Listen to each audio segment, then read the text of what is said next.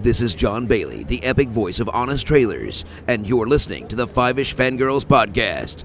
It's a fangirls podcast with five ish people. The tangents and squee will continue. Squee.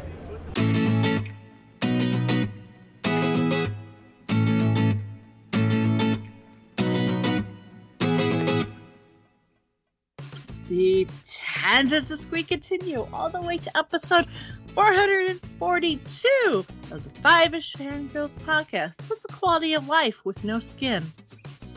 Welcome everyone to this week's episode of the Five Ish Fangirls podcast. So glad, Joyce. Let's start off like a reverse with virtual table and see who joined us this week. This is Chrissy in Salt Lake City. This is Holly from Wisconsin. And this is Rachel in Indianapolis, Indiana. Hello, everyone. Hello. And man, 442. Hmm. Mm-hmm. Interesting two last two digits. Mm-hmm. They may or may not have been used in Mhm. this particular um, season. Uh-huh. Yeah. Protocol 42, anybody? Maybe. Yep. Maybe well, well, and I'm also thinking of a certain um author and a movie. Well, yeah, but A certain that's- guide to the galaxy. Yeah, but that really doesn't have anything to do with time. I know, but still. Mm, I think you might be making a bit of a stretch, but Ah, I know. Well, hey. Fandom related. But whenever, yeah, whenever it shows up, you you you know what it means. Yeah. yes. You just got to be like, I understand that. Understand, you know, there's a reference there. I understood that. There that. could be a reference without a connection. Those two are not Yep. uh have to be connected or something. It's weird being a fan of stuff. Uh, makes your brain do weird things. Mhm. oh, so with that, um we don't actually have any fandom news. It's been kind of quiet, which is probably a good thing. Yeah. Uh Yeah. Everybody's calming down for the holidays, taking some time, kicking their feet up, just chilling. Uh, so there's that. Uh, that being said, we are in a new month now, so that means Yes. book club update. Yes. So the book for the month, uh, considering it is the month of December, and the voting went the way I thought it was going to. So our book for the month is Ten Days of Christmas: Festive Tales with the Tenth Doctor. Imagine that. Yep. And then books for January poll is uh, The Rebellion on Treasure Island, 11th Doctor story. And then I thought with the Celestial Toymaker making a return, why not some big finish featuring him or possibly him? Mhm. So our choices are the Celestial Toymaker, the um, audio version narration with William Hartnell, the Magic Mousetrap, and the Nightmare Fair. The Magic Hmm. Mousetrap is a seventh Doctor story, and the Nightmare Fair is a sixth Doctor. it is a sixth Doctor that would never got filmed. Right. That was It supposed to be a TV episode that they It never got around to doing. Yes, so that's from the was uh, our- Lost. The, uh, The Lost Vault section is the big Mhm. That finish. the the impetus for the Lost Stories collection or you know series of Big Finish is just scripts that or you know even even they got to the point where it's story ideas that never were filmed and Mhm. sometimes they're like just doing they're like oh here's this idea so we'll do the the script from scratch but the nightmare fair is one that they had they had the tv script so they just adapted it for audio and it's actually quite Mhm. good hmm so if you're if you're wanting to get into the lost stories of doctor who you that, that is a very good place to begin Mhm. Yes. Yes. So voting is now open until the end of the month.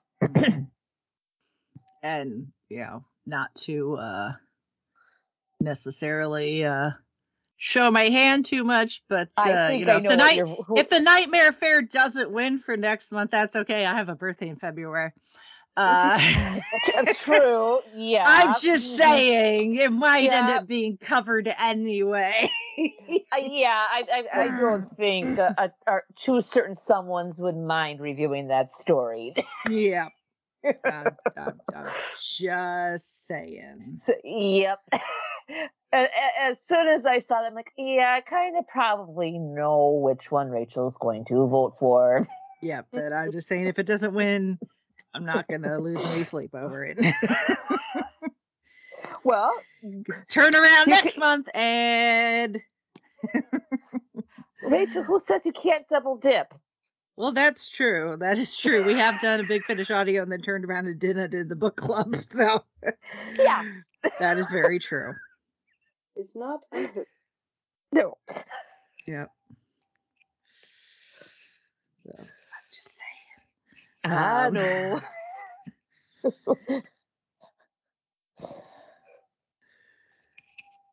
It's on the list.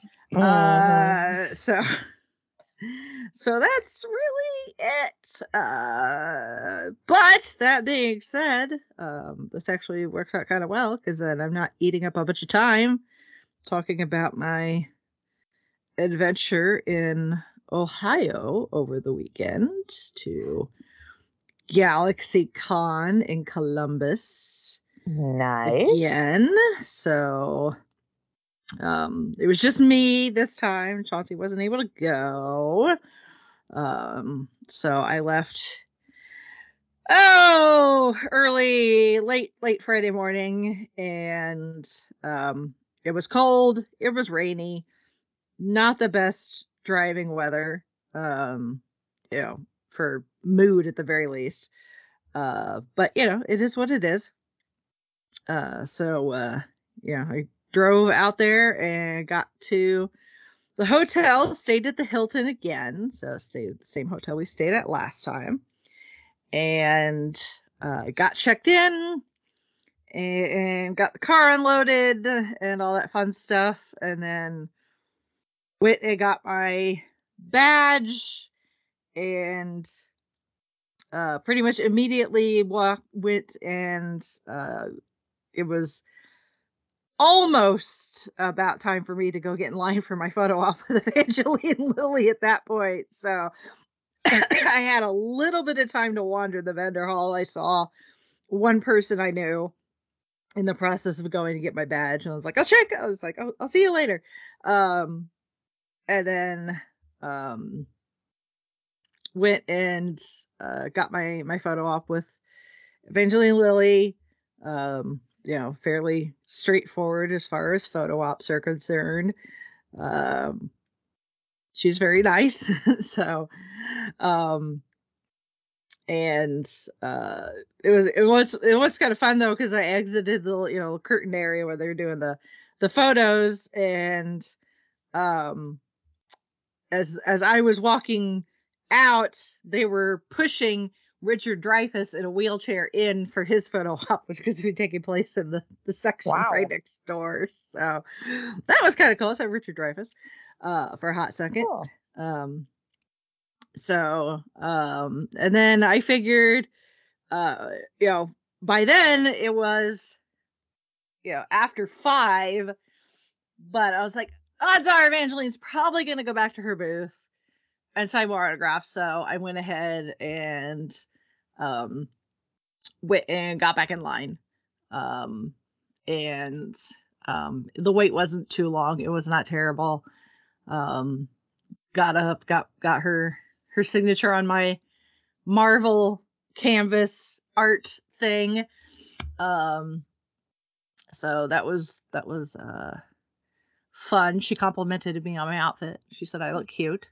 Uh so yay, thank you. Um Yay. yay. Um and then I uh yeah, I could have wandered some more, but at that point I was hungry. Uh so it was like Don't And- blame you. yeah, and I wanted to go to the Rocky Horror Show screening. Um so I was like, okay, I have just enough time to go get something to eat and then get down to the hall that they were using for for the screening. So, um, although uh, since it was Friday evening and it was not that busy, um, when I walked by Barry Bostwick's booth, he uh he actually bought like a big comfy chair for him to sit in. Smart thinking. yeah. Smart I mean, thinking. Man, he's a third years. Um, but I did stop by, say hi. I like to stop and say hi to him uh when when he's at events uh because you know we go way back all the way to popcon fort wayne um Yes. where like three people showed up uh uh so uh we had a we had a nice little chat you know seeing how you know he see how he's doing he's he's fine uh you know still hawking the underwear um among other things so yeah, you, you gotta do what you gotta do man uh so uh Stick with what I told- works. yeah, exactly. I mean, I told him, I said, "You're, I got, you know, I got a pair. There's, it's still hanging proudly on my wall in our apartment. When you come into our apartment, it's right there." Uh, so you know, he thought that was, he was glad to hear that. Uh, so I ended up going just to one of the the restaurants in in the hotel, um, that is quote unquote supposed to be like a sports bar. I don't know how many sports bars only have like four televisions for showing sports, and half of them, yeah, and then half of them were showing college basketball, and the other half were showing hockey. Uh, so which you know, what else are you gonna watch on a Friday evening? I guess. True. Um, but it was nice enough. I sat at the bar. The, the guy that waited on me, who was also working behind the bar, um, he was very nice, very friendly. Um, I had the short rib poutine, uh, which was very good. Uh, so I have no complaints there. Uh, I mean, I mean, you use the term poutine very lightly because any anytime you just take uh, French fries and drizzle gravy on them and throw cheese on it, technically you can call it poutine. so um so yeah then i went down to the the they were using the main stage area for rocky horror which they have a group that uh does this on the regular does the shadow cast type thing. It's a group called pineapple shaped lamp. They're from north carolina. And uh for those that are uninitiated a rocky horror Shadowcast is different than just going to a movie theater and watching Rocky Horror Picture Show. You have a group of actors, usually, who dress up the different. Uh, each one gets a different part. They dress appropriately for their characters, and depending on the layout of the theater, usually they perform in you know at the front of the the house uh in front of all the the seats uh sometimes there's a stage in this case there was you know a stage and so the screens were on both sides of the stage. The last time i went to one it was a much smaller venue. So it was just it was more like a movie theater. So then they just went down and were on the ground right in front of the, the screen. Um hence shadowcast because they're in theory their silhouettes would get cast on the screen as the projector is shining on them onto the screen. Um so um and you could go online and look for scripts. Um there's a general like because this has been going on since Rocky Horror like became a thing back in the 70s.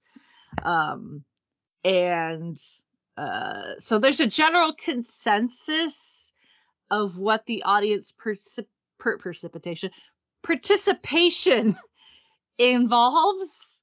However, it can vary from market to market and the group leading the shadow cast um and your own personal experiences what like kind of lines because it's a whole thing where like usually the people usually have a baggy of props they use for certain things i'm not going to spoil it um even though this has been going on for more than 50 years. I'm still not going to spoil it because if you go for the first time, you're a virgin and there's initiations. Again, that's going to vary from market to market um, on what what the initiation involves. Um, but yeah, there's props to get used at certain certain points. There are lines that get yelled by the cast and or the audience. Um, some are running Mhm. gags, some are for very particular scenes. Um, in this case, actually, Pineapple Shaped Lamp, they have done their own custom edit of the film. Uh, so you still get the full film experience, but they've added some stuff um, that you might not necessarily get if you went. It, yeah, if you if you went somewhere else. Um, so it, it's a, it's a unique experience every time you go, especially if you go to to different places and with different groups. Um, so, but of course, you know Barry is there, so they have him come out and say a few words before the show starts, and then you know the movie starts and we get into the whole thing. It was really cool to be in a group of like-minded people doing the time warp in the middle of this theater, uh, among other things. So, um, it's it's uh, I need to take Chauncey to one of these things, especially because he'll be a virgin at it. So. So, it's quite it's so much fun it's so much fun i love rocky horror yeah that's one of those movies that you know is just one that i can just pop in and you know i don't necessarily need to be paying attention to it because i know it forwards and backwards and upside down um but um it was a lot of fun especially with with barry there to be able to do a little little introduction at the beginning. Um uh so uh which i have video that. I'll have to put a language warning uh so bad language. Used by a lot of people not just barry Bostwick but a lot of people involved myself included. Um i'm an adult i can do these things. Uh so um but then uh but then it was over and i was like okay good night i'm going to bed. Uh so i was back in my room and crashed.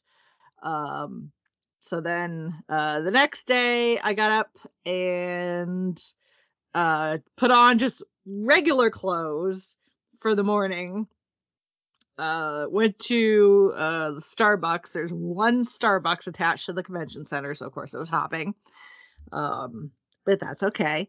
Uh it's always fun to see a line at starbucks and to see like various people cosplaying. Like hmm so darth vader he's a double latte kind of kind of guy. Okay cool. Uh um and then uh, I immediately went down and got in line for Charlie Cox because he was not there Friday. He didn't arrive till Saturday. Um, and for those that are like, Charlie Cox, who's that? Well, then obviously you've never watched um, the Netflix uh, Marvel series and somehow missed him in Spider Man as well. Uh, uh, he, he is She-Hulk? MCU's Daredevil slash Right, and She-Hulk. Matt Murdock. so, avocado at law. Yes, Uh, one of our favorite, one of our two favorites. Yes, exactly. Uh, so, but Charlie's line was huge. Not surprising. Yeah, I mean, uh, it's good for him. I even said that when I got up there. I was like, you know, last time I met you, which was a long time ago when like we had all we had was like the first I don't even know if the defenders had come out yet. Or I think they were maybe getting ready to. Uh so that tells you how long ago it was. So they've obviously as the MCU has got more popular and they've taken these at least as far as Matt Murdock and Kingpin are concerned, properly brought them into the MCU.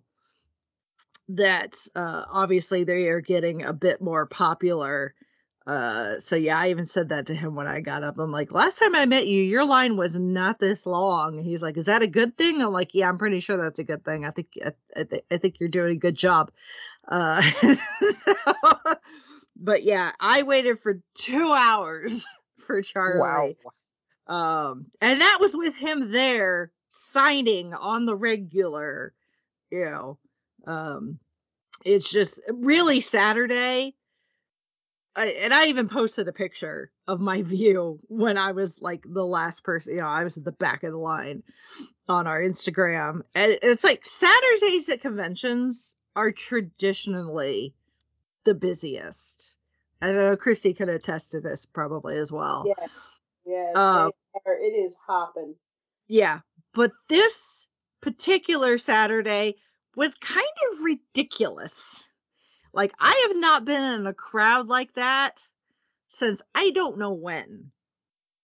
Like, I have not felt like this is like stupid. Why are that, you know, why am I subjecting myself to all these people type crowds? Probably since like Gen Con's anniversary year or something. Like, it was busy. And a lot of that Saturdays are generally the busiest because one, that's usually the day that you can catch most of the celebrities. That's the day that even if they're not there the entire weekend, that is a weekend or that the day of the weekend that they are going to be there.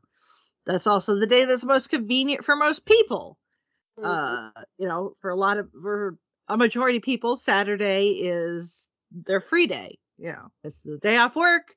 It's the day before the day that a lot of people go to church, and um, usually that's the day that the convention is open the longest, so they can get the most bang for their buck as far as entry is concerned. That's usually the heaviest cosplay day. So if you're really excited to either see cosplayers or cosplay yourself, that is also the day to go. Um, and in this case, I think it was just a combination of all of that because there were a lot of celebrities that they were only there were some that were only there for Saturday, and then there were some that they didn't arrive until Saturday and were going to be there Saturday, Sunday. Um, so like Mike Tyson was only there on Saturday.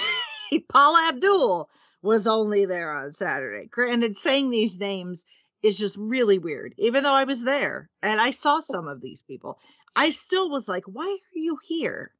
Mm-hmm. why is this a thing that you're at? I don't understand. Um but yeah, whatever. More power to them. Uh make that money however you can, I guess. Um and so yeah, so Charlie had uh, quite the the line. Um and then of course Vincent D'Onofrio's table was right next to him. So a lot of people were doing Charlie and then immediately going over to Vincent. So or vice versa. They got they, they were getting Vincent D'Onofrio's and then coming over and getting in Charlie's line. Uh, which Vincent was there last year. So, you know, if you'd gone last year, you didn't need to necessarily get his autograph again if you were going to have something where his and Charlie's signatures were going to be on both, uh, which was the case for me. I already had Vincent's autograph from last year. Um, so, um, but yeah, um, it, it's just that, you know, it's, you know, I'm, I'm sure that the, um, yeah, the people that play in these things and figure out like the layout for the celebrity booths and how you're going to group them together and who you're going to put next to, you know, whoever, um, is not easy. Yeah, I'm sure it's like planning the seating chart for like the Met Gala or something, you know. Um, and you know, putting Vincent next to Charlie made sense. Wilson Fisk, Matt Murdock. Yeah. They had Evangeline further down the line.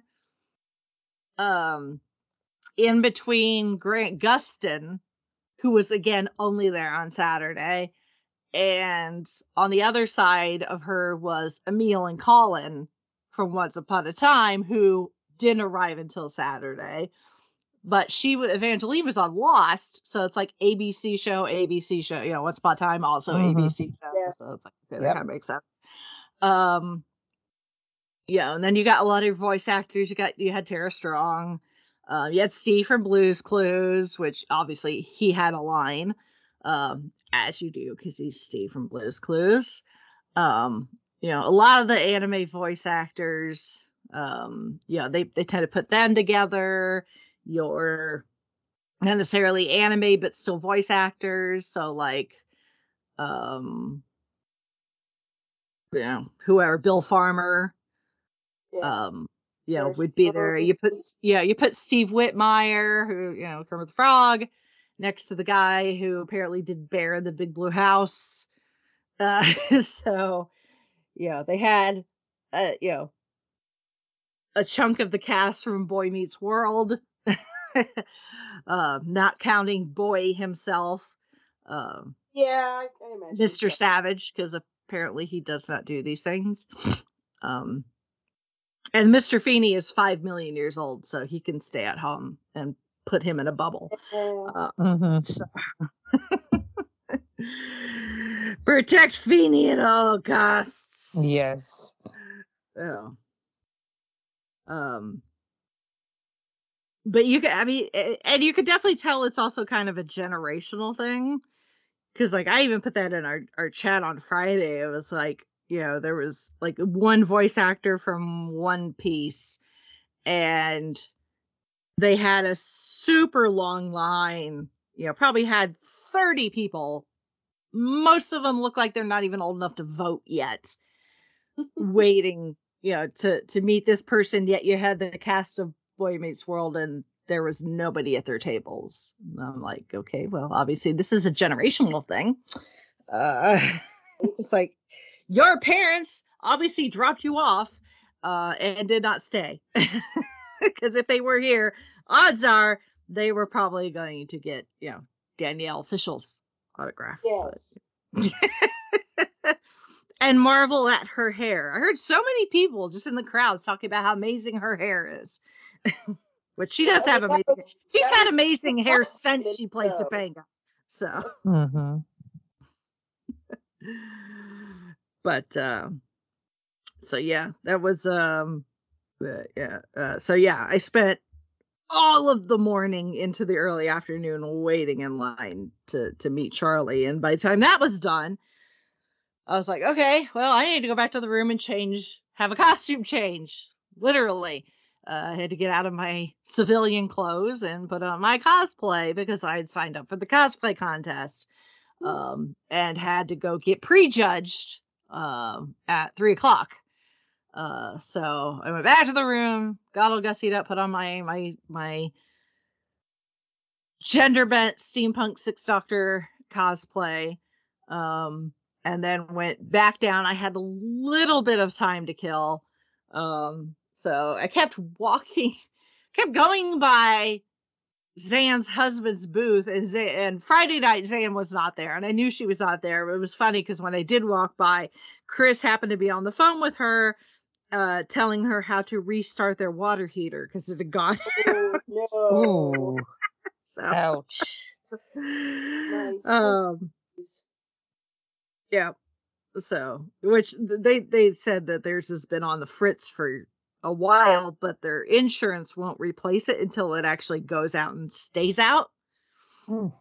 So they're just kind of like dealing with it, reset it, you know, Mhm. restarting it every time it goes out. so, but uh, but yeah, on Saturday, you know, I'm like, you know, it's like okay, I know Zan's going to be here at some point.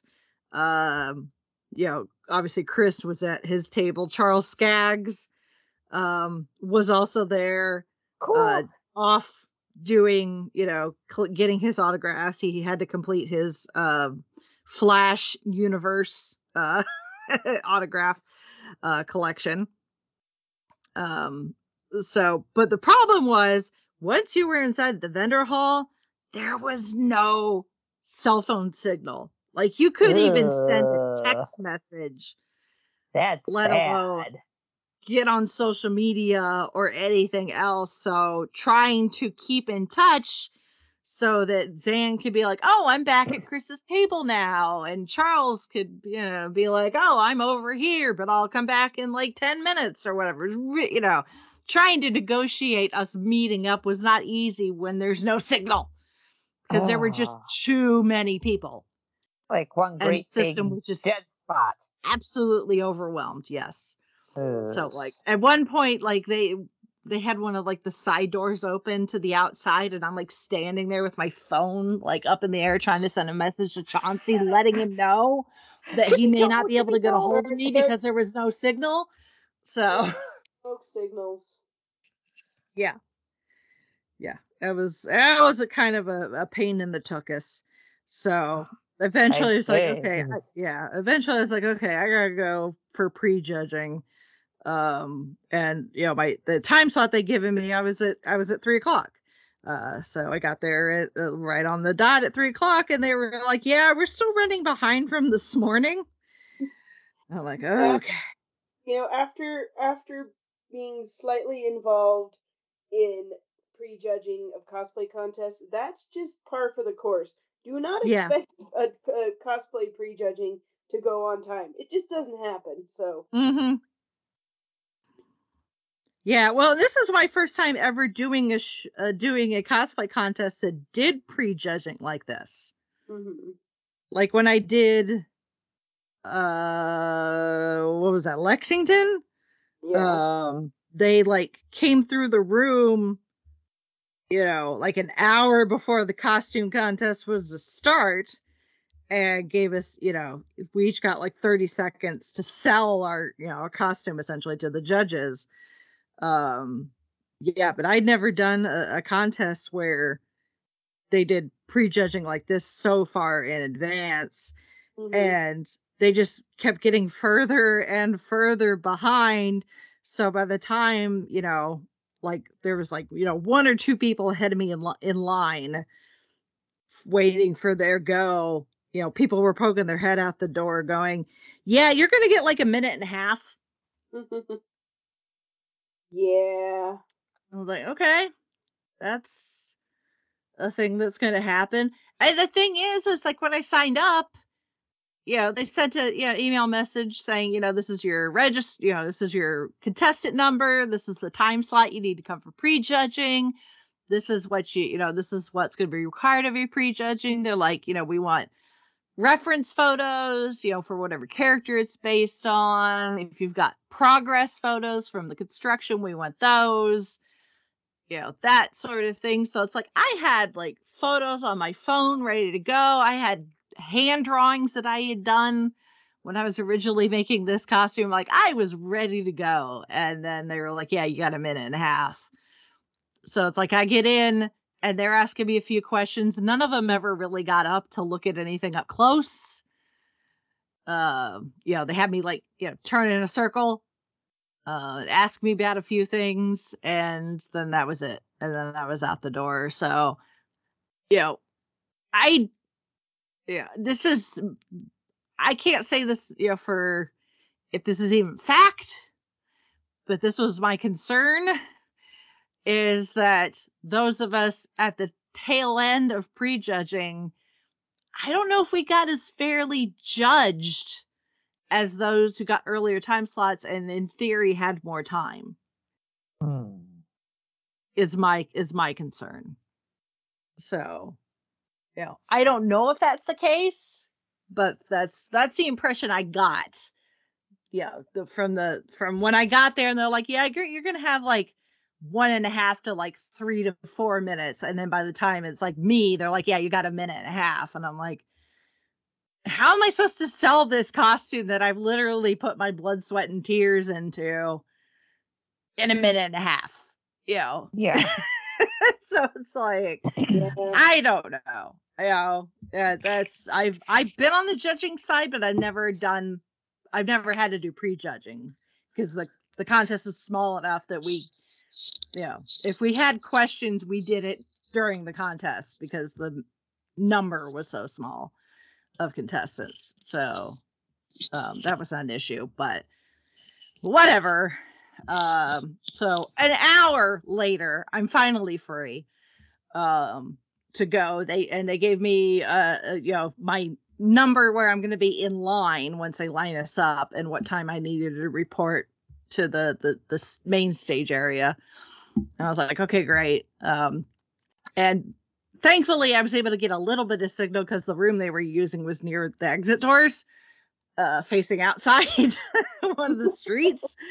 Uh, so I was actually able to get a text message from Zan saying, "I'm at the table. I don't know where Charles is." and Aaron is here too. And I'm like, okay, as soon as I'm done with prejudging, I will be there. Um, so then I, you know, it. At this point, I'm starving, but I was like, okay, I, I need to go back. So, um, I go back to to Chris's Chris's booth. Zan is there. Um, you know, I I was telling her about the prejudging, and she's like, "Yeah, Aaron wandered off. I don't know where Charles is." And I'm like, and she's like, "I want to go." She had she wanted to go do something. Um, oh, she needed to make a phone call, which means she needed to go outside to be able to get a signal. Uh, so uh, I was like, I was like, I am starving, and everywhere inside here has it looks like freaking Disneyland. The lines, so it's like I'm gonna go outside of the convention center and see if I can find some place to eat quickly. Um, which I did. I went to a restaurant uh, across the street that actually Chauncey and our friend Alan uh, and I ate at last year. Um, thankfully, they were able to. I was able to shimmy again up to the bar um, and order food. Um, the place is called Agave and Rye, and technically they are a taco and margarita place. However, I use the term taco very, very loosely because their thing is we're going to call them tacos, but really it's just handheld food um, that's vaguely shaped like a taco. And in some cases, it, they're still so stuffed you might not be able to hold them by your hands and you have to use a knife and fork. Um, because my taco, all of their tacos are a hard shell and then surrounded by a soft shell. So as your hard shell falls apart, in theory, the soft shell will catch, yeah, all the bits. Um, Mhm. but my taco, other than the taco shells, the filling was macaroni and cheese with white cheddar, uh, Nashville hot sauce, a strip of fried chicken, and diced sweet pickles. Hmm. That was my taco. Interesting. It was very good, but again, I Mm. use the term taco very loosely. Um, I also had a margarita. Uh, so because at that point, like my back was hurting, my feet were hurting, and it's like you know, even though the corset helps with the back support, you know, it's like uh, you know, I love I love cosplaying, but it's not easy on the body. Yeah, no matter how comfy your cosplay may be. Uh, there's just something about wearing clothes that aren't like normal everyday clothes that your body's just like ah extra work. Uh, um, so I inhaled my food. Oh, and tater tots. And I say tater tots again. I use the term tater tot very loosely, um, because these tater tots, when they set them in front of me, I was a little confused at first. Uh, because there were only six on my plate, and that is because each one was the size of an egg roll. Oh wow. Wow. Holy Yes. uh, potato laser Batman. Yes. yeah. So uh you know, I'm not complaining. I'm just No. saying, It- you know, it you read their menu and read the description, and I don't think necessarily it's a, it's going to give you the most accurate picture of what you're getting. right. so, that being said, it's really good food, and we actually have one now in downtown Indianapolis. So I we need to go check that one out. I'm sure the menu So is you probably know the you are not going to go hungry. Let's just put it that way. exactly well, to make exactly. sure They- that they- we're well fed. Yes. And their menu had changed since last year because last year I had a taco that was essentially a pizza inside inside the taco shells and it was not on the menu this year so they must have got rid of it which is kind of sucks but at the same time probably a good thing because eating anything with red sauce while in cosplay probably would have been a bad idea Yeah. Yeah. Maybe, maybe avoid that if, if if at all possible. yeah so i inhale my food uh, wash my hands, you know, uh, go to the bathroom because thankfully, you know, bathroom, low traffic, nice clean bathroom, a little on the old side, but that's okay. Um, wash my hands because at that point they smelled like tater tots. Yeah. Uh, so go back over to the convention center, go back to Chris's booth, and uh, uh, Zan is um uh not to be seen, but Chris is there.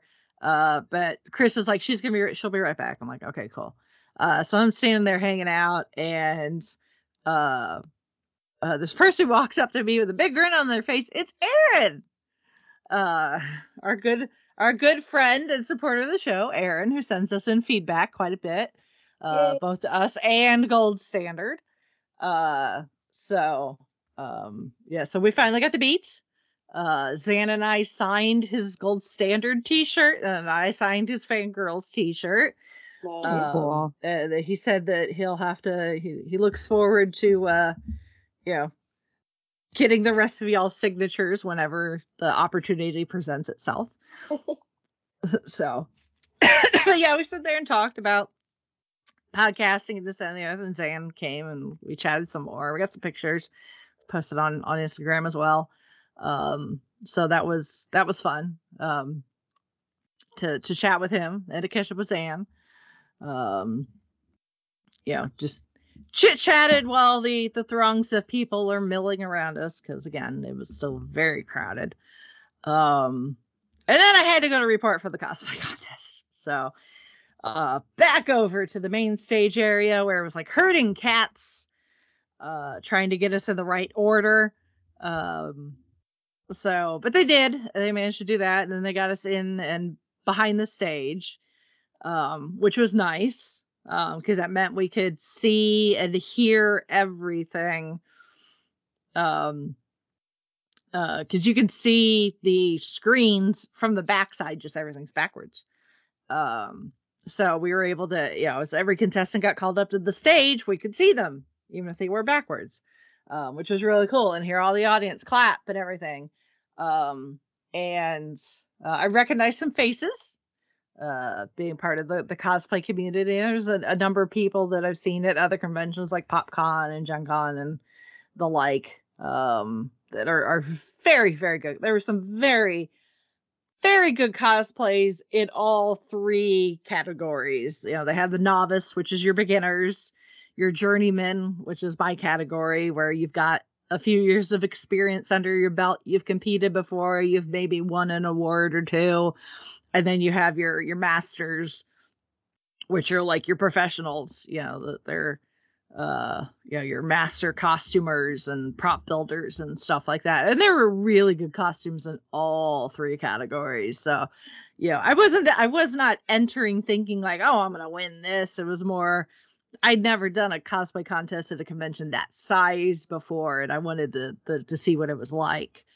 Um so um you know the people that won uh especially in the masters category no surprises there it's like yep you know, you win a lot. I've seen you win at other places. Yep, uh, that's par for the course.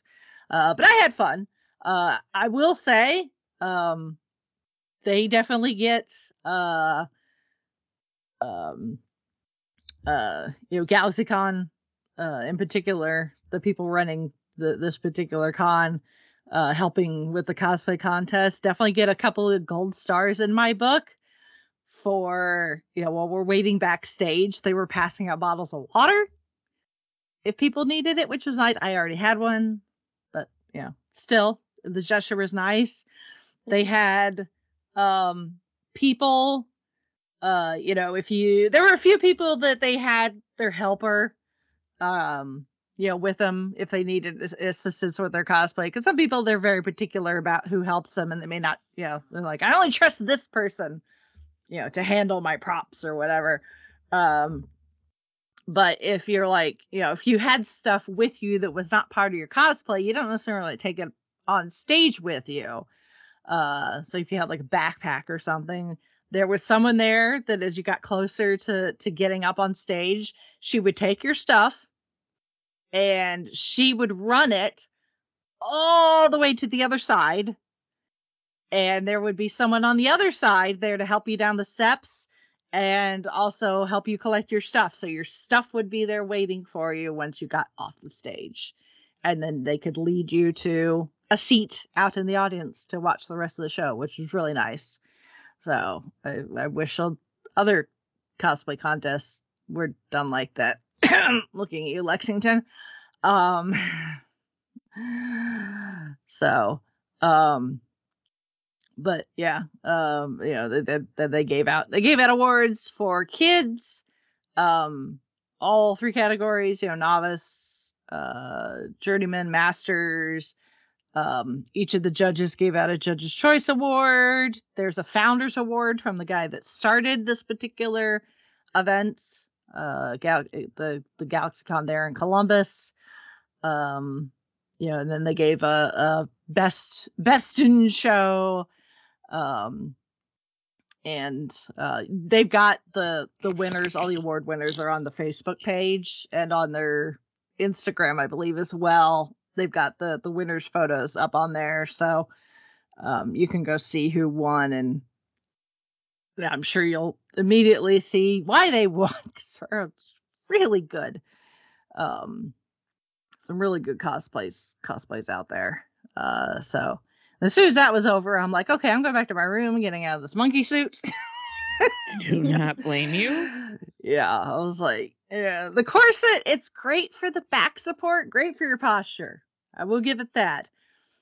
But also having like, you know, the layers underneath that, and then, you know, I'm wearing multiple skirts. I've got on knee high boots. I got the hats. I got all the accessories. It's like after a while, it just gets warm. so yeah, yeah. I get I get back to the room and get you know undoctorified while watching Doctor Who. That was nice. Uh, to mm-hmm. be able to go mm-hmm. back to my room and watch Saturday's episodes while while getting uh dressed down. Uh, and then you know I got my stuff collected, uh, so it was a bit more orderly because I in the morning I knew I had to check out and take all my stuff back to the car. So I wanted to make it as easy on myself as possible. Uh, so I got up this Sunday morning and managed to get dressed, packed everything, everything down to the car and loaded in the car and dropped off my key within like an hour of nice. my alarm going off, which I'm really impressed myself because I really did not want to get up at all. so, I, at that point, I am so tired. Oh, my poor feet. The bottoms of my feet are so tired. Um, but as soon as I got that done, I went back to the convention center and uh, properly walked up and down the vendor area because uh, I'd not been able to do that. It was so busy that Saturday. It's like you couldn't see anything. Uh, yeah, you could barely see your feet if you look down at the floor because there were just bodies everywhere. So I, I held off on most of my shopping till till yesterday, um, and um, I was good.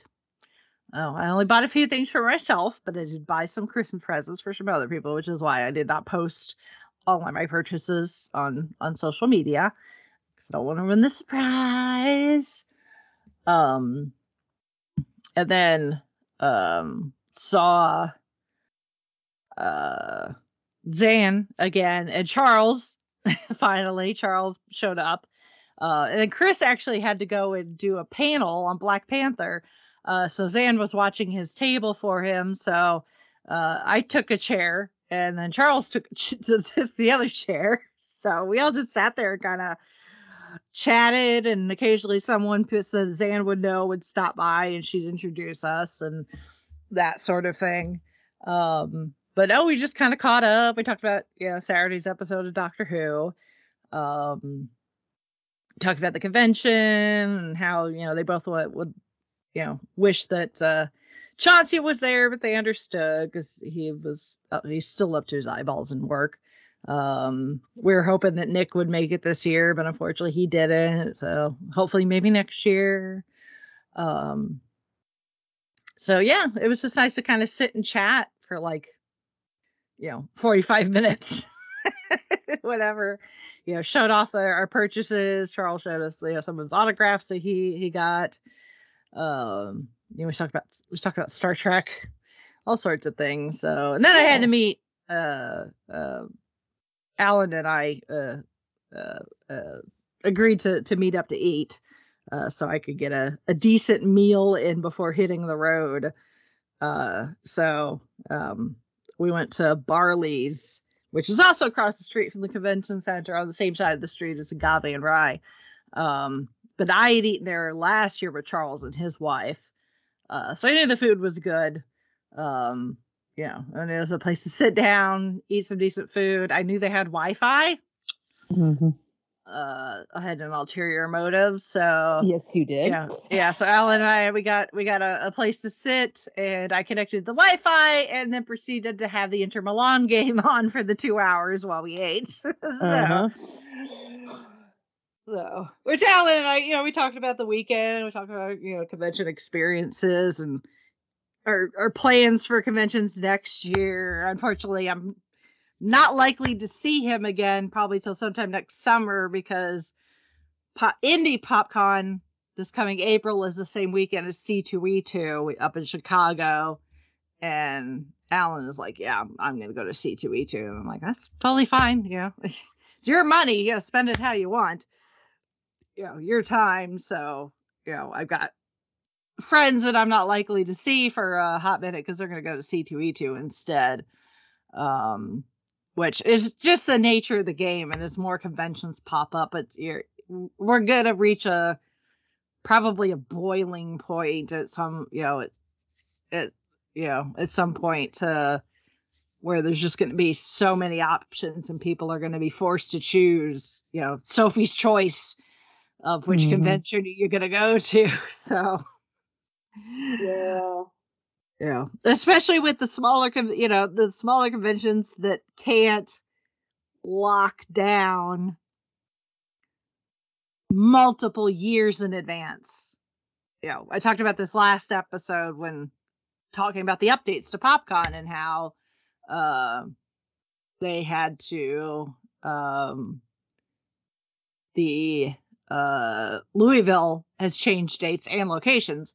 Um, but you know, talking about how Indy is now it's going to be in April when it was just in August, so it's like a you know that's kind of a quick turnaround for the same convention to be you know less than was that like what? Less than Uh, 10 months? So you know uh so it's a, it's a kind of quick turnaround but popcon does not have the pull with the convention center that uh, an event like gen con does. Because they're just not gen con brings in a shit ton of money for the city. They're you know they've, they've got they're signed on contract wise for the next bazillion years. So the convention center is going to be like whatever weekend you want gen con you've got it. You know they're going to get first dibs and other conventions like indiana comic-con and popcon are you know left with whatever's available. So it's like are you gen con? No. Are you the ffa no. Are you the firefighters convention? No. Okay in that case you're gonna have to wait and see what's left in the calendar. So um but yeah we, we had a we had a nice chat uh you know time to to catch up which is always good 'cause that's something that's something you really get to do at the convention. It's nice to see friends you know faces that yeah this is like the time you get to see them because of distance you know where they live where you live that sort of thing.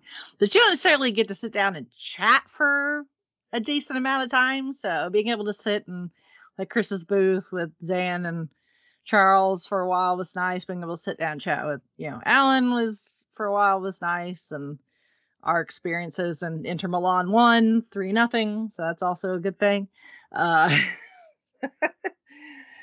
got some good food and then I got on the road and got home yesterday evening and about passed out because I was tired. I was tired pup. Very, very tired. But I had fun, you know. And I I stuck to my budget, which is always good. Down to the exact dollar. Nice. So I had so many dollars with me and I spent all of them, but nothing over. So Well, that's good. I will call that a win. Yes. So I I like this con. You know, it's I'm glad that the celebrity guest list was not as expensive to my wallet as it was last year. so, Mm. that being said, who knows who they'll get last year? Because again, some of these guests, like at one point, I think when I, I think that was while I was standing in line for Charlie, and Charlie's ta- Charlie was like halfway down the wall or something like that.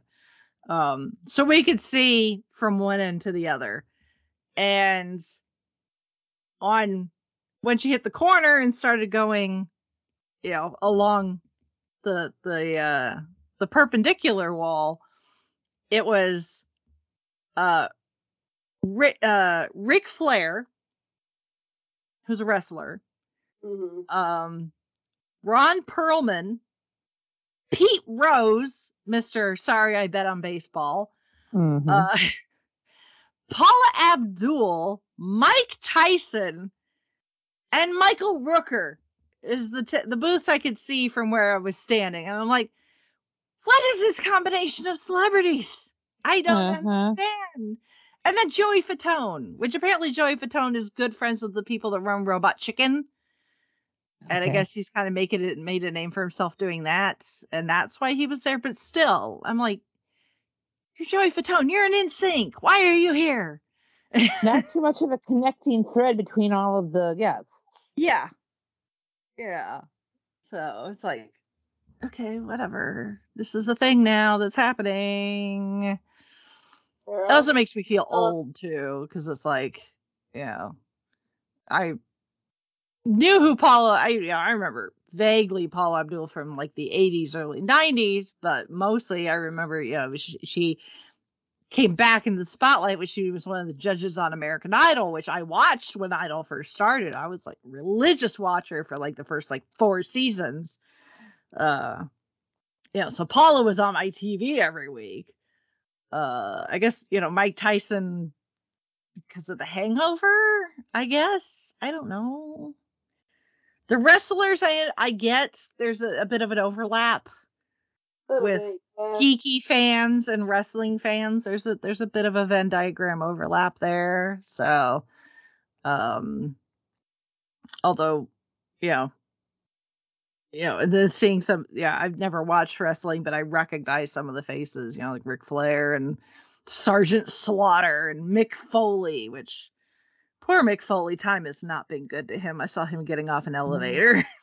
Poor guy. Uh wrestling you know it's a great gig if you can get if you know, make money at it but it's not easy on on the on the old body there. Um so yeah who knows what kind of guests they'll have next year? Other than barry bostwick he'll probably be there again. Who knows who else they're gonna get oh but i look forward to it. It's a fun it's a fun convention. The people that run it are great. It's run really well. Um you know uh, i don't know if it was you know the fact that i could come to it and see people you know get to meet up with people like zan and charles um and the like is really nice. You know that's uh an added bonus. Um to to have that to look forward to to know you're going to see friends and familiar faces and you know make make face to face acquaintances with people you've only known on the internet uh, Right. yeah so um it'll be uh not quite the same dates next year because it's always the first full weekend in december and we're, however december starts next year so it's actually december 6th through 8th next year. So if you want to put that on your calendar you can because odds are i will be there. At the very least to to see zan and, and her husband and other people i know. So it's cool. It's a good con. I ended up busier than i thought i was going to be and i still never got to any panels. Even though I like made sure not to over you know overschedule myself. I'm like, I'm gonna do panels. You know, I'm gonna go ten panels this time, and it's like Rocky Horror. That's the only thing I made it to. Well, I'll try again next year. You do your best. The words of Danny Glover. I'm too old for this shit. ah, good old lethal Uh, weapon. Yep. But it's all good. So, speaking of friends on the internet, Mhm. uh, we've got feedback. So, Yay. first, some feedback from Shalane. Uh, and I should say, between Shalane's feedback and Aaron's, uh, potential spoilers for the Marvels. So, yeah, if you're concerned about that, you might want to fast forward. Uh, but that being said, uh, she says another thing I forgot to mention about Frozen and Once Upon a Time with Wizard of Oz was Zelena disguised herself as Maid Marian. I don't know why they didn't explain about why the Snow Queen froze her, or just don't know. I don't remember. Do you remember, Chrissy Uh, I or Holly? You don't remember? remember. Mm. I don't remember either. Yeah. Which is really funny because at one point I, when I was standing in line for something, and the people next to me were talking about Once Upon a Time and the the seasons and which ones were good and which ones were not. But Right. even they were struggling to remember what plot lines were from what season. well, and it's been such a long time since I've done a rewatch, and then sometimes, depending on what was going on, sometimes it it seemed like the story threads and seasons Yeah. just kind of overlapped, or you got them reversed. Like, I Mhm. remember. I remember. Okay, so there's the first season, which is obviously you know everyone's cursed and they got to break. the. Second season is uh, Hook. Hook, and then the third season was split up between Peter Pan and Wicked. And Right. Was Frozen and the Queens of Darkness. Yeah, This, and yep. the fifth was Dark Swan, Yep. Mm. and then after that, I, We had Rumple's. We had Rumple's storyline. yeah, they kind of they kind of run together after that for me. Yeah. Which I'm actually surprised I remembered that much. Yeah. But yeah, I'm like, I am overdue for a rewatch. I've been Yeah. seeing, you know, memes or whatnot on there, or just I don't know, just things that remind me of it, and I'm like, I want to watch it again. and we'll just skip that last season and pretend it never happened, except for the last episode. That one was Right. that one was the We'll just we'll just was- skip to the very last episode of the last season. Yeah, that Uh-huh. was the network being like, hey, we know you you finished telling your story, but we need more content, so give me so give it to us, and we're like, Mm-hmm. mm-hmm." It's like not necessary, man. But whatever. Yeah, that one we Yeah, blame. so- we blame work. Yeah, yeah. So, uh, sorry we don't have a better answer for you, Shalane. You may need to Google it or something. Or Yeah, there was. I don't know. lot of stuff Find someone's recap video on YouTube or something. I don't know. Yeah, you know what? That might actually be your best bet. yeah, somebody that you know has a better memory than we do. So, uh, I read that Once Upon a Time was going to have more storylines from past seasons that were going to happen later, but didn't. Yes, Well, I'm sure. You know, the the showrunners are, you know, they're always like, "Oh, we have this idea, this idea, this idea." hmm whatever reason, doesn't happen, hmm or they they just decide to do something else. Yeah. That's that's just that's Yeah. that's showbiz, baby. Yeah. Like how they brought Fi- Prince Philip back from the dead and how Neal got off Neverland and ended up in New York. Yeah. The world may never know. Right? Yeah. Uh, now let's get into the Marvels, aka Nick Fury's Angels. I love it. It's a Charlie's Angels, it's Nick Fury's Angels. I did love the Marvels, the best MCU trio since Iron Man, Captain America, and Thor fighting Thanos in Endgame. I do love a good movie with a good trio. Going back to my feedback on Ahsoka about my life with also female characters in pop culture, but that don't get enough love. Who else? Who else got me into having more girl power is Karen Hallion because I have her She series posters: Wonder Woman, Black Widow, Rey Skywalker, Leslie Knope, and Mulan. She even has a book called She Series of Women Today that's on my Christmas list. Well, I hope you get it. But anyway, let's go back to the Marvels. I still love Miss Marvel because she reminds me of me. She reminds me of me and a lot of people. I may be a lot older than Kamala Khan, but she still reminds me a lot of me. we both love Captain Marvel, and we are formerly a group a group of good trio or duos. When I go to the Disney parks, me and my friends are to Disney bound the Marvels and other females of the MCU like Scarlet Witch, Black Widow, and Shuri. That's cool. We also are planning to Disney bound our favorite Disney princesses and Pixar characters and Star Wars character too. Plus, I did go back and rewatch Miss Marvel. Awesome. But let's talk about the multiverse. Spider-Man and the Spider-Verse came out, I wasn't sure if Marvel was planning to do a multiverse after Spider-Verse came out or before. I believe it was before because Deadpool and X-Men are in the same verse, not in the same verse as the Avengers. Which this is my theory. Plus Sony and Disney are tag team Spider-Man verses. Yep. If I remember correct, since No Way Home isn't Sony doing different Spider Verse storylines because Venom cameo in the post credit scene in No Way Home? Yes. Something like that. Something yeah. kind of like that. so, we're not entirely sure exactly what Sony is thinking because they keep that very close to the vest, but yeah, best we can figure, yes, is there. Kind of it seems like they're kind of just spitballing and seeing what sticks. yes, because at this point they legally have to, otherwise they lose the rights to Spider-Man.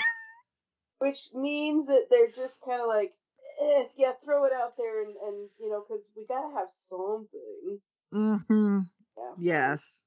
Yeah, because whether um, whether or not it, it's actually, I don't know. Good. Maybe, maybe they will. Maybe they will maybe they will uh uh fall you know, maybe they'll fall over something that's actually decent and they work. Oh we didn't plan that but okay.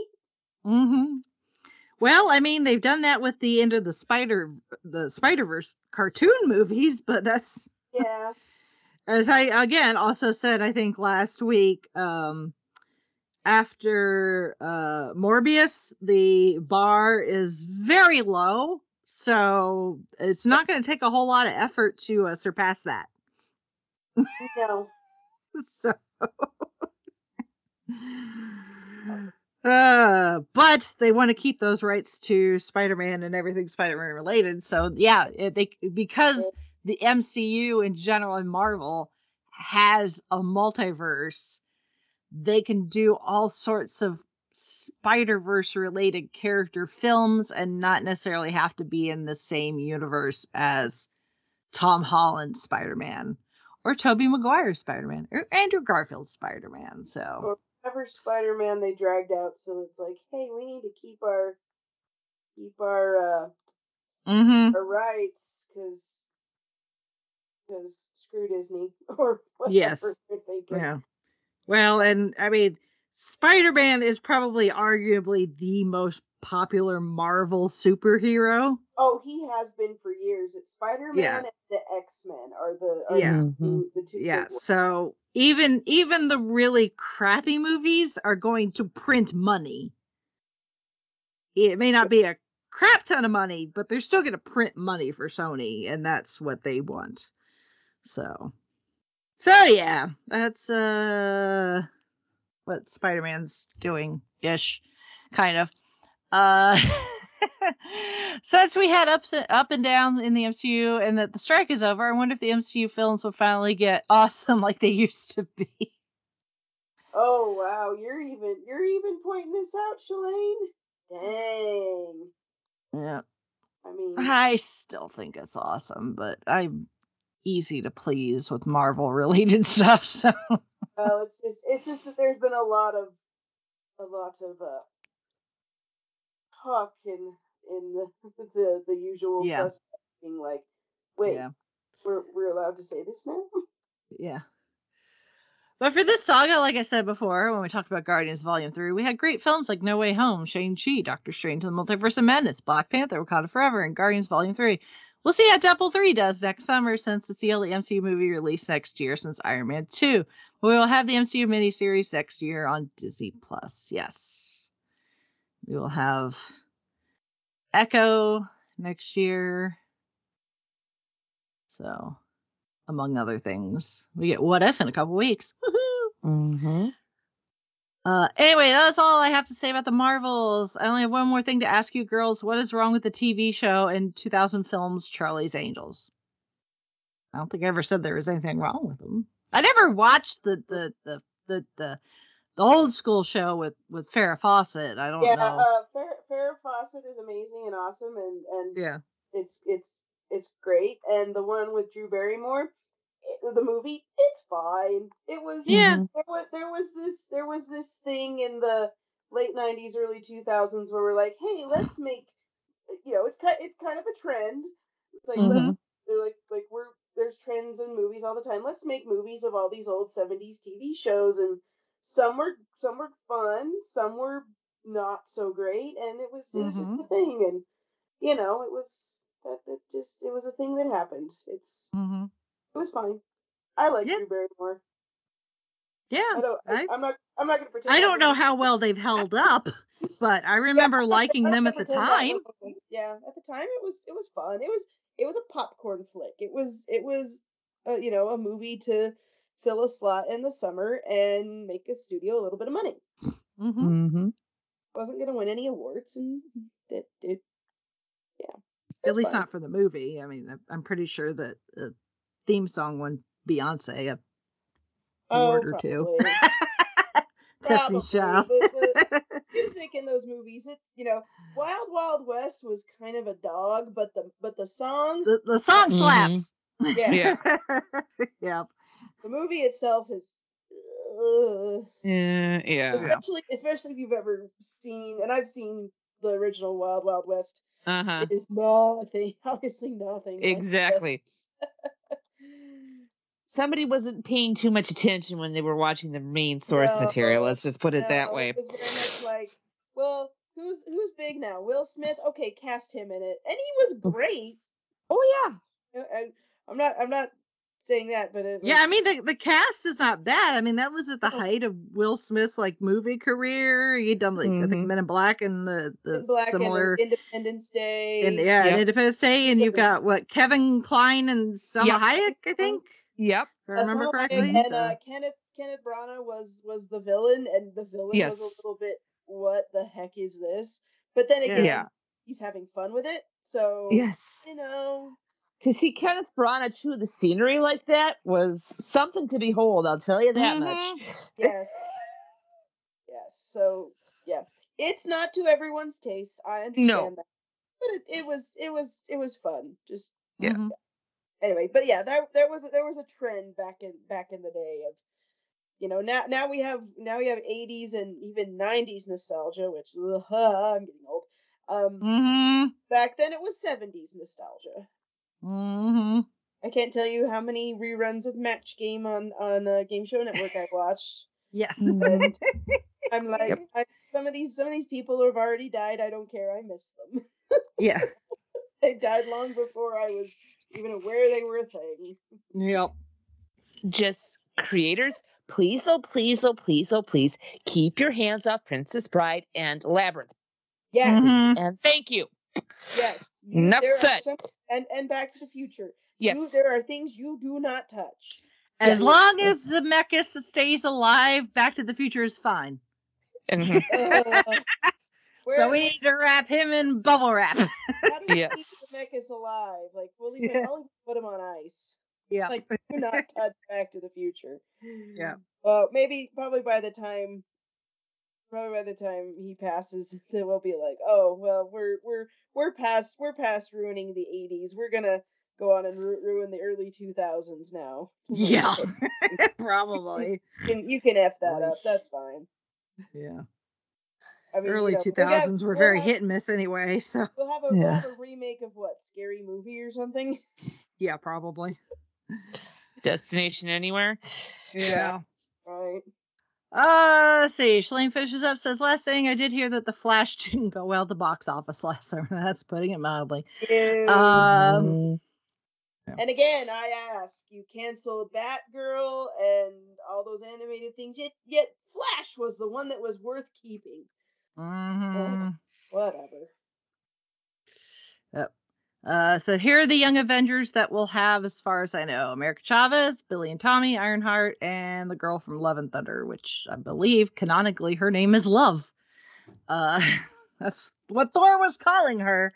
So, and that's what she's called in the credits. So, um, among with the the others that we know from the Marvels, like Kamal Khan and well, as we stated last week, uh, we'll have to wait and see whose side uh, Miss Bishop decides to go with. So, uh,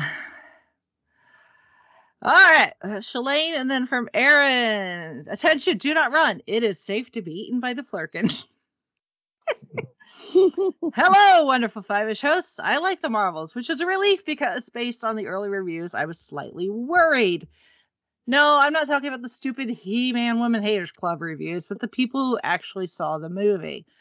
As wonderful as Larson is, I feel the issue with Captain Marvel is that the MCU insists on making her so strong that with each appearance they are forced to find a way to either sideline or weaken her. Yeah, that's Yeah, Mhm. that is that is a downside that we have that that is an issue. talked with- about since she, her introduction is just it's like it's great that we have Captain Marvel for a lot of reasons, but yeah, just It's, even in the even in the comic book, she is Yeah. stupidly powerful. well, so. and they don't. They it's it's a it's a it's a tragic.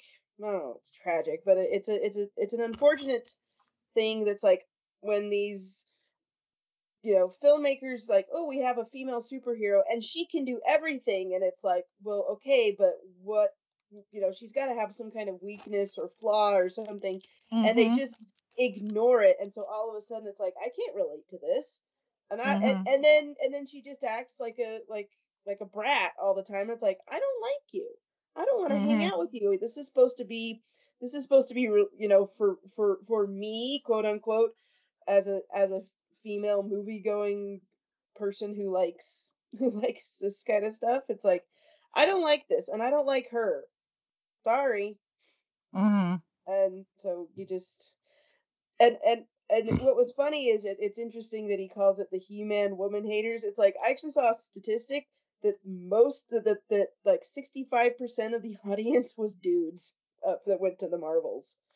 And it wasn't it you know there was like 30 whatever percent that was that was female so it's like Mm. i don't think it's the guys who are who are I think, eh, but some guys uh, I think really, really enjoyed it. There's a Marvel group I'm in, uh, and it's a gentleman, uh, as far as I know, based on their name, Yeah. uh, and the, and you know their their posts, and they've seen the Marvels 17 times. Wow, cool. I don't. Yeah. It, but yeah, based on that statistic, it's not it's not guys who aren't coming to this movie. It's Yeah. it's the ladies who are just Maybe like, it's all "Eh." the guys that just really like cats. Maybe, although Maybe they're there for the Flerkens. Yeah.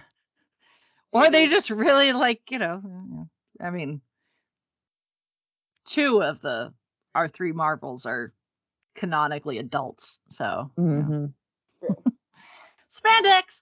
Uh, yeah. Uh, let's see. They went to flex her powers, but then struggled to find a villain that could fight her at her full strength. Yes, there's Thanos, but even then, she was sidelined for most of that movie. Yeah. Parris Yeah. is great. How Teyonah Parris, not the city. Uh, however, with such a long gap between this and WandaVision, I would have been a little lost without the quick recap. Despite being the most with the role, she ends up being a bit of a third wheel trying to resolve the tension between her and Danvers. It happens in an awkward 30 second heart to heart, just doesn't sit right with me. Considering the mid credit scene, I would love to see her get her own movie where she finds her way back to the main universe, X Men in tow. Vellani is a clear standout. What I like most is that she wasn't written to be too childless to be annoying, nor too adult to make us forget that she's still younger than our typical heroes. Her setting up the Young Avengers was a hilarious throwback, even if I'm currently a little less enthusiastic about that team up. It's an exciting prospect, but this is the third major storyline Marvel has set up, and neither of the first two, Kang and the Skrull Invasion, have truly taken off. I just wish they'd pick a story arc and commit to it. Yeah, uh, we'll circle back to that when we get to our main topic here, especially the Kang part. Ashton Mhm. as Dar-Benn gets a somewhat anticlimactic death, but otherwise she's the kind of villain I've been craving. This is the first time where the villain is a direct consequence of our hero's actions. Dar-Benn is the first to have personal vendetta against our hero, where we can see how Danvers, doing what she thought was right, destroys the life of Dar-Benn, who was only doing what she thought was right. I realize in the world of black and white, we need villains opposite our heroes, but having a justified, multi layered villain is so refreshing. I don't think I've been so happy with an antagonist since Thanos and Infinity War and Endgame. I apologize for the link, but if it makes you feel any better, this is shorter than the one I sent to DJ Nick and Keith for what happened Happiness and Darkness covered the movie. Take care, Aaron. Obviously, Aaron sent this before we met in person, although I told him he could send in more feedback after. Yeah. Zane and I were joking. We're all both shows are going to get feedback, being like, "I met them both. I don't ever want to hear from either of you ever again. Uh, they're too weird." Uh, Well, you know, yeah. I hadn't heard from him, so yeah. Yeah, I guess we did not weird him out too much, so that's good. Uh, so yeah, speaking of Kang and um Marvel villains, Mhm. we're sticking with the MCU, but we're headed back to the TVA for season two of Loki, which is wrapped up on Disney Plus with another roller coaster ride. Uh, How they managed to like just yank us along in only six episodes is beyond me. Um, but you know they know what they're doing, I guess. So, um, you know we've got uh a returning cast. Obviously, Tom Hiddleston as as Loki, and then Owen Wilson as uh Mobius and I don't want to butcher her name, Sophia Di Martino as Mhm. Sylvie, uh, and Gugu Mbatha-Raw as Ravonna. Obviously, Tara Strong is Miss Minutes, um, and Jonathan Majors as He Who Remains slash Kang slash Victor Timely. Um, but we also now have the introduction or addition of Ke Huy Quan as Ouroboros, or as everybody calls him, OB. Um, which fantastic addition to the Uh-huh. MCU. Seriously, hundred percent right in, especially in this particular series. Mhm. Something like this totally works yes. for Ke Huy Quan. So, and I guess it's Yes. it. It's because of his performance in Everything Everywhere All at Once. Is this this is how he got into this? Somebody involved in Loki saw an early screening of Everything Everywhere and was so impressed with him. They're like, we need to get this guy. Uh, which you know is funny in a way because technically Disney already owns one of his performances by owning Lucas and Indiana Jones. so technically he's part of the Disney family already. It was just a long time ago that he Mhm. did it. So um but this is the fallout of Sylvie killing he who remains at the end of the, the previous season uh, and then the fallout that comes from that. Um, but of course any show involving time travel uh, which we thankfully finally we finally got towards the end of this particular season but they did it in a really good way but obviously it was inspired by we finally got loki getting a groundhog day moment. So because honestly i thought that was what was going to happen at the end of the first episode is when the loom because of he who remains being dead all of he he was keeping the time well according to him he was keeping the timelines in check and making sure that the sa- you know the whole point of the TVA was to keep the sacred timeline that sacred um, and not let it become affected by you know straggling variants going off into into you know different time you know branches uh creating new new timelines. Um but he wasn't really what it was was just one giant loop where eventually it would all just loop back around to him and this allows the the timelines to just kind of go it really looks like the doctor's big old ball of wibbly wobbly timey wimey stuff uh-huh. they call it the in uh, there's a sign in one of the episodes um that uh warns about um spaghettiing that's mm-hmm. what they call mm-hmm. it but essentially it's a big old ball of wibbly wobbly timey wimey stuff so spaghetti mm-hmm. spaghetti spaghettification is what it's called. So Yep. When you go uh, too um, close to a black hole, that would ha- that's what happens. Yep. Yep. So uh, you know, everything is spaghettiifying all all over the place and um there are controls that in theory could fix it, but the controls are of course password protected by he who remains specifically his genetic code, or they call it their temporal aura. And with he who remains being dead, that means they got to find a variant of him to be able to unlock that passcode to be able to get into the system to try and fix things. So, which OB is just like, you know, apparently he's been like in this off out of the way workshop of his for like hundreds of years and hardly anybody visits him so. Mm-hmm. But he's very dedicated uh, to his work. He wrote the the TVA handbook which apparently nobody has read. Uh because who reads the instructions? It's like the doctor with the instruction manual for the tardis. Like nobody's gonna read that. No where's the fun in that?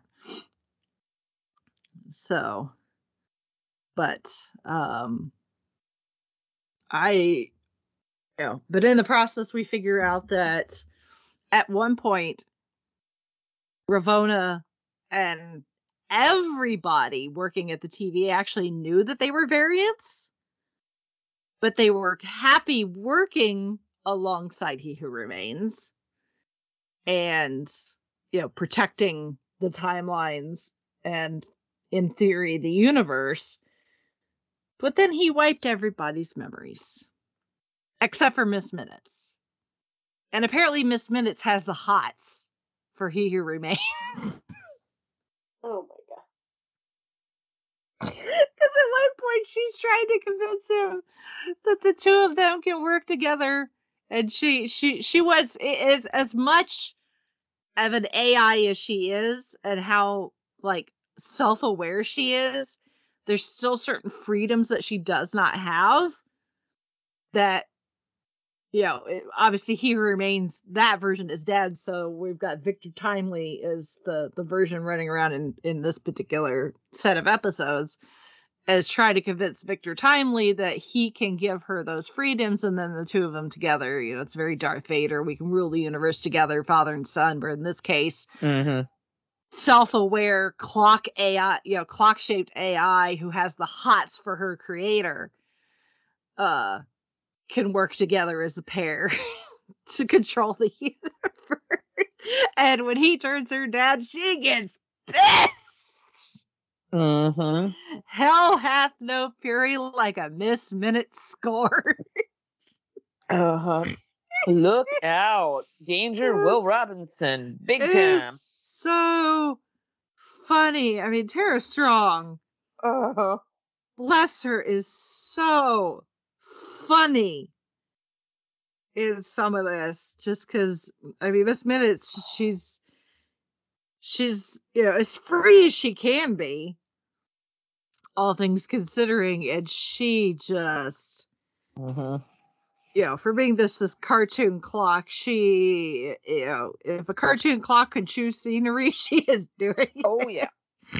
Yeah, So- this so is one funny. cartoon you do not want to be taken off Yeah. your Christmas card list or meet in a dark alley somewhere. Yeah.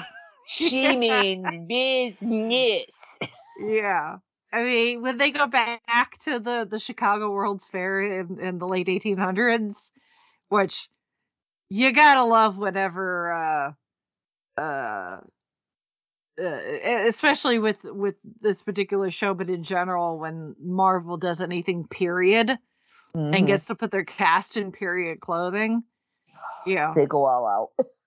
yeah, they they go all out. But you know, seeing seeing Tom Hiddleston in magic pants of a different era, Mhm. you know, I'm I'm all for it. So oh, Owen Wilson Uh. didn't look too shabby either. that's true. That's true. I Owen Will Owen Wilson is doing a very good job of of holding his own in Mhm. this. I I saw a comment somewhere, uh, from I think it was I think it may have been from Kevin Feige, the fact that Owen Wilson is like not phased by the fact that he is part of like this huge cinematic Mm-mm. universe. Like he's just like I'm Owen Wilson. Wow, you know. Mhm. I'm here. Meanwhile, I would be Kamala Khan. Uh, Uh-huh. but in, in in real life, I'd be like, oh my god, I'm part of the MCU. Mhm. Uh, apparently, Owen Wilson is just like, wow, you know, uh, that's it. So, so I, I love the set design Mhm. for the World's Fair. They they a, they did a really good. Apparently, they built sets that were all the like 360 degrees, so they could do wide shots, and no matter which way the camera was facing, it would be facing set that was part of the World's Fair. So. Uh, that was really cool, and then of course the '80s McDonald's Oh, I Sylvie, know. Sylvie ends up at and is working behind the cash register. The- Which the- they the got someone from the McDonald's. that I They got from someone from then. McDonald's to help them recreate. McDonald's gave them authentic 80s bits and pieces like straw dispensers and cash Cool. registers. The only thing they could not get were uniforms.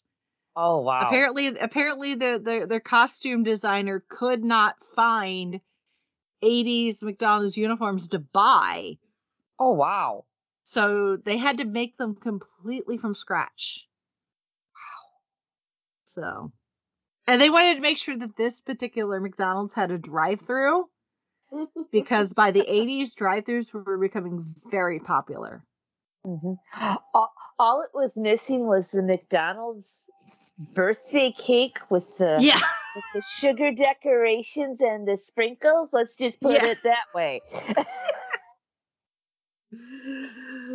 So- Yes, they may or may not have had a birthday party there when I was younger. One year funny. for a birthday. Like, what do you want to do? Um, I'm pretty sure my McDonald's. 80s birthdays were at the roller skating rink, so that's a whole other ball of wax. Uh, oh, my. But, I mean, really, it comes down to they just kind of need to stop the universe from imploding Yeah, imploding, because of the because the temporal loom, which is usually what helps keep the all the timelines straight, can't handle all these new branches.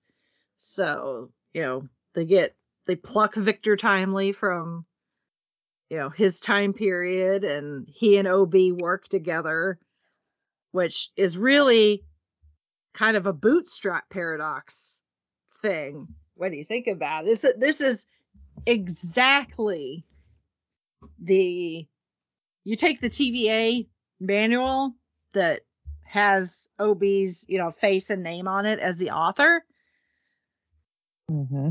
and that is the exact same as the doctor, Peter Capaldi's doctor talking about the guy who goes back in time to, to uh speak to uh Beethoven Yep. and get Beethoven to he wants Beethoven to sign his stuff, but no Beethoven isn't anybody. So he writes all of Beethoven's stuff and then it's like, who actually wrote all of Beethoven's works? This is the same thing because OB wrote the TVA manual based off of Victor Timely's notes from when he started getting his ideas when he was a child in 1860 whatever. But the whole reason victor timely started getting those ideas for inventing things like the, the temporal loom is because R- Ravonna and miss minutes gave him a copy of the tva manual. It's exactly the bootstrap par- bootstrap paradox. I Mhm. love it. I love it. Yep. so I'm surprised I didn't see a little blue box floating around somewhere. yeah like, really hmm. Yeah. Don't think you should be Yeah. messing with that, but okay. yeah Meanwhile, poor. Meanwhile, all of this crap is going on, but Loki keeps getting pulled from different points in time. He's he's uh, you know, time slipping, not to be confused with time the time warp. Um, and the time slip mentioned in that song, I'm sure that's something completely different. Uh, and he thinks that, of course, he thinks it's completely random and there's no logic to it, but then he realizes it is, and then he has to figure out how to control it. And then he uses that to travel further and further back in time to like learn things like temporal physics, uh, so that he can help try with try to help with this whole loom thing and uh, and then then we get the groundhog thing of sending Victor Timely out to try to install the piece that they need to install to help the loom expand so that it can hold more of the timelines and it turns out that that's a moot point because you can't factor for infinity math uh, Uh-huh. And it turns out that Loki has to be the one to fix it. So he literally has to go out and physically grab all of the timelines and manhandle them himself. Eventually taking the throne that was He Who Remains, but instead of it being a loop, it now looks very much like a certain tree that a lot of people equate with Norse mythology. So now Loki is the god of time, essentially. Keeping the, the timelines intact best as possible. But now that leaves us with what does this mean for the MCU going into the future? And I think Mhm. I think Holly and I are on a similar brain brainwave that if you know if Marvel decides to drop Jonathan Majors, which Uh-huh. they have not officially yet, probably because they're waiting on what happens in the court system Correct. because Jonathan has got himself into some legal trouble Yes. uh but it's right now it's very much a he said she said type thing so i think marvel is going to let the courts figure it out and let the evidence speak for it probably um and then based on that i guess they'll decide what they want to do with jonathan but this could potentially give them an out if jonathan majors gets dropped and let loki take over uh-huh. and rework the Kang storyline so that it's now Loki instead. Mhm. So, and or they could always recast for Kang as well, which I still think they might. I think I think regardless of what happens you know because right now yeah well obviously we had the strikes so stuff was on hold anyway but now that stuff is picked back up they're gonna have to make a decision Mhm. regarding that character and Pretty quick. yes we did you know we did get a room full of kangs in Quantumania and they all had Jonathan Major's face, but that's not to say that they can't be like, oh, well, this is just another variant that has a different face, and have that. yeah. Possible. If they, yeah, yeah. I mean, they also probably want to get Fantastic Four in, mm-hmm. and uh, they want to have um, like Doctor Doom. There has been talk of of that Mm-hmm. being a thing. So I mean, they could simply pick something else and then and decide, Yeah. oh yeah, this is what we're gonna do instead because they really they really haven't had a really great uh grasp of this of this um plot line. I Mm-hmm. mean, they, they they're kind of sort of throwing stuff at the wall to see what sticks. And it's like you guys spent all that money on on Fox, so you can have the X Men and the Fantastic Four back. Mm-hmm. You kind and those are uh, historically and traditionally some of the most popular, especially the Fantastic Four. Like I want to say it was in the seventies. I've been watching some YouTube videos on on some Mhm. stuff like that. Um, like the Fantastic Four is kind of what well started Marvel's sort of resurgence in the seventies. I want to say. Oh yeah, that was yeah. that was So- the the that was and- the the char- and- the characters yeah. that Stan Lee when he Yeah. thought you know thought that he was going to give up working in comics, Yeah. He decided to go for it because his wife is all like, "Oh, if you're going to leave anyway, do what the hell you want," and that's what he came up with was the Yeah. Fantastic Four, and it. So Yeah. yeah, they're they're considered Marvel's first family.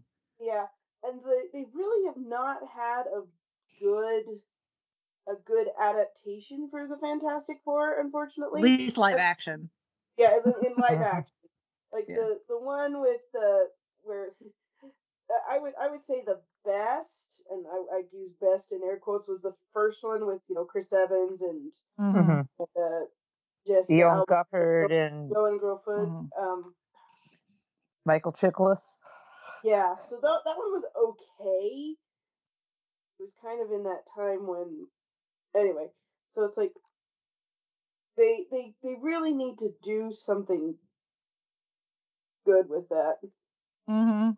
And they really haven't had a chance to do it. So it's like, come on, guys, you you can pick this up and do it. This is your this is your Mhm. opportunity, and you're kind of not taking it. Mm-hmm. is and and I and I still think that they could make that work. You know, my theory from you know last episode talking about the Marvels and how my theory is that the X Men are going to be brought into what we consider our universe, Earth six one six, and the X Men are going to be not from one particular universe, but I think multiple. I think they're going to pull various X Men from different universes because then that gives them way more wiggle room as far as casting and picking which X Men you know you want to bring into live action because it's like yeah we could do the same crew that we are used to especially those of us that grew up with the cartoon we you know we all want Storm and Wolverine and Cyclops and Jean Grey and Jubilee uh, you know yeah. and Charles Xavier, but it's like there's so many mutants out there that they that have never gotten representation other than in the comics, Yeah. you know. So that and if you pull from various universes, you can Well, easily they- justify and you know kind of hand wave casting and bringing in certain characters and I think match it teaming that up with the fact that the timelines are kind of like right now Loki has them stable but who's to say he can do that for the you know foreseeable eternity? You know even as a demigod he's going to have his limits so and we already have the idea of the multiverse anyway with doctor strange so why can't we have some sort of like weird you know take what happened with doctor strange slash the last spider-man and have the timelines do something, you know, whatever you want to call it, you know, like what what did they call it in in Doctor Strange, a convergence, something like that. Mhm. Yeah. Um, and have that happen on a, a much larger scale, and have that be the big bad thing. It's not necessarily a particular enemy or bad guy. It's just the fact that the multiverse is kind of collapsing hmm and people are ending up in wrong universes and characters are getting pulled from this that and the other thing and they've got to figure out how to fix it. And then you can easily if it's you know if you want to bring kang slash he he remains slash whatever name you want to give him with a different actor and just be like this is a different variant. That's why he doesn't look like jonathan majors. Great. If they want to forget kang completely and just be like, well, you know, that all died when, you know, all- of his variants started dying off when Sylvie killed He Who Remains, and they become casualties of the the timelines going bonkers or something. You know, some sort of hand wavy thing Right. or whatever, and it's Loki instead. You know, bring Loki back, but he's not the mm. bad guy this time. He's the one trying to fix everything. And maybe in the process of that, we end up with, you know, we get our X Men coming in from other places. We get our Fantastic Four coming in from a different universe. We get a, you know, whatever big bad. It's like, do we need Doctor Doom again? They've done him twice. You know, maybe we'll give the Silver Surfer another shot. I don't know. Galactus. I still think they need to do Galactus. He's a really big bad too. So Mhm. maybe that's how we end up with a, a, a big bad like Galactus as, you know, the big you know, Thanos equivalent in the in the future. So I'm spitballing here. so. Galactus is Mhm. probably probably a better option that I mean, like a Thanos level thing than Kang, honestly. Yeah. Mm-hmm. But I don't know. I'm not in charge. Clearly. Yeah. None of us are, unfortunately. Mhm. But Kevin Feige, if you're listening, Yeah. email us. And it's like, look, we can we can help you help help you fix this problem. We know you you're kind of you're kind of in a s- in a rut here. yeah. We we have some ideas. Yeah. You just just a, What- just a What what's what what what's the what's the what's uh what's the, the company? Yeah. No, what's what's the uh the company? It's like you've got questions, we've got answers. Uh that that's like their Oh, tagline. yeah. I can't remember. That's from way back. That's Back, Yeah. yeah. Whoever that is, that's us now. Yeah.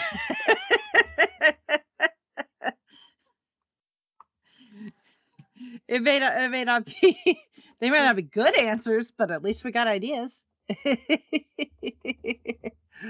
Hey, you know, it can't be any worse Who than what that? you guys have been doing. Let's just be real. Quiz fucking yeah. uh, Radio Shack, that's who it Shack, was. yes. Yeah, Yeah. you got questions, we get answers. on Got Radio Shack. Well, that's just showing our age, isn't it? Uh, Uh-huh. Is, is Radio Shack even a thing anymore? in some Uh, places, yes, Yes. Okay. they're holding on. like what it used to Either- be. They're holding on by their fingernails, just like Jonathan Majors is probably trying to hold on to his Marvel contract. Oh my! And it's just it's it's, it's kind of you know it's like I mm, yeah I'm not I'm not gonna yeah I, I, I'm kind of like Marvel. It's like I'm gonna wait and see what the courts and the Yeah. evidence Mhm. says before I pass any judgment. But I will say I really enjoy him in Mm. this role. I think he was really good. I mean, he was, you know, very much, you know, intimidating in a way, in a in a odd, you know, super villain kind of way. Uh, you know, when we're finally introduced to him at the end of season one, I think he was, I think he was great in Quantumania as that variant and i think as victor timely he did a you know he's done a really good job of taking these variants and giving each one its own personality you know victor timely while he's a bit of a con artist he's not necessarily a bad guy he's just you know he he needs some encouragement. Yeah it's obviously he's a, he's a bit socially awkward. Um and uh, know i think jonathan majors is great in this role and has done a really good job up to this point. It just sucks when you kind of hang your hat on hmm someone uh, as a major villain down the line and then they go and do something that gets them in trouble Yeah. it's like really? Yeah. Like if i if i was given an opportunity like that i would do everything that i can on a daily basis to make sure that i don't do anything to screw it up. Hmm i was like i was gonna lock myself in my room and um stay there until they say i need to to go somewhere else you know Well, Mhm. that's that's the life of a celebrity. Some you Yeah. gotta go out and do things, and people just I don't know. Yeah, it's it's the human condition is what it is at the end of the day we're all human and we're bound to do stupid shit so Happens. it's just you know those of us that aren't celebrities we do it in the privacy of our own homes so nobody knows about it except like you know your cat if you have one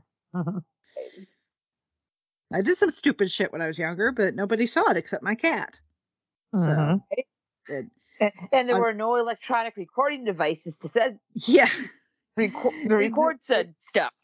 Exactly, exactly. It's like only my cat knows, and you know, Mhm. I, I miss him very much, but he's no longer with us and has not been for a while. So you know, he took all that to the grave. So Yeah. Mhm. He's not, he's not anything. I'm off the hook. As much as I miss my cat. so anyway, that's my spitball and two cents. Anybody got any Yep. opinions on this, that, and the other thing? It's gonna be it's the the the next. I think we could safely say the next probably five-ish years of the MCU are going to be quite interesting Yep. as as the Yeah. the things the things that were already in production get finished and you know the stuff that is had been announced at one point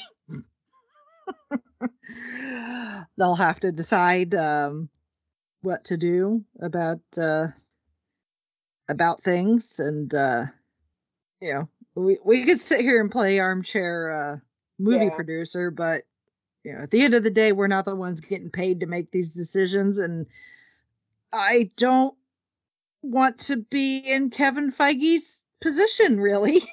No. Uh, like I'll be, i'm more happy to hang around for the fun stuff but not the, the not the not fun stuff Mhm. like that's why they pay you the big bucks and not me i just talk about stuff on the internet Right. Mhm.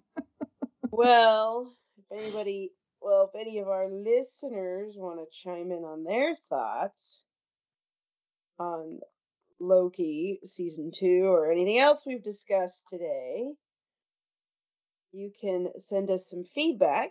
Our email address is fiveishfangirls at gmail.com. You can also visit our website, which is the5ishfangirls.com. And there has links to all of our social media Instagram, YouTube, uh, Facebook, places that you can um, leave comments, um, interact with us. Uh, you can also download the podcast wherever you find your podcasts. We're we're pretty much everywhere. So check that out, and you can also support the podcast by uh, visiting our Patreon or our merch shop, or both. I mean, you know, the uh, gift giving season has arrived. So mm-hmm. need uh, need a little something something for whoever.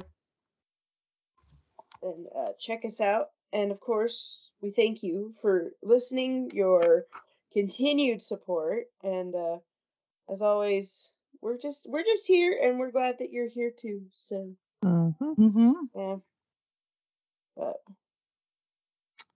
Yes, sirree, Bob. So everybody, Have a good uh good rest of your week and uh catch you all in the next episode. I know a lot of places it's starting to get very cold, so stay warm. So absolutely. Think warm thoughts. And on that Mhm. note, we shall Yeah. we shall sign off for this week. this is Chrissy saying goodnight from Salt Lake City. This is Holly from Wisconsin saying good evening. And this is Rachel in Indianapolis, Indiana. Funny. I didn't remember my memory being wiped.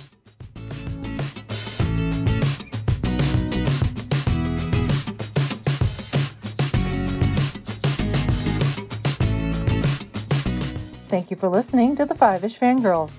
Please visit thefiveishfangirls.com for details on how to further support the show, along with information on our nonprofit, Fangirls Give Back. We love our Fiveish fam and appreciate all of your feedback, shares, and encouragement. Remember to keep letting your geek flag fly.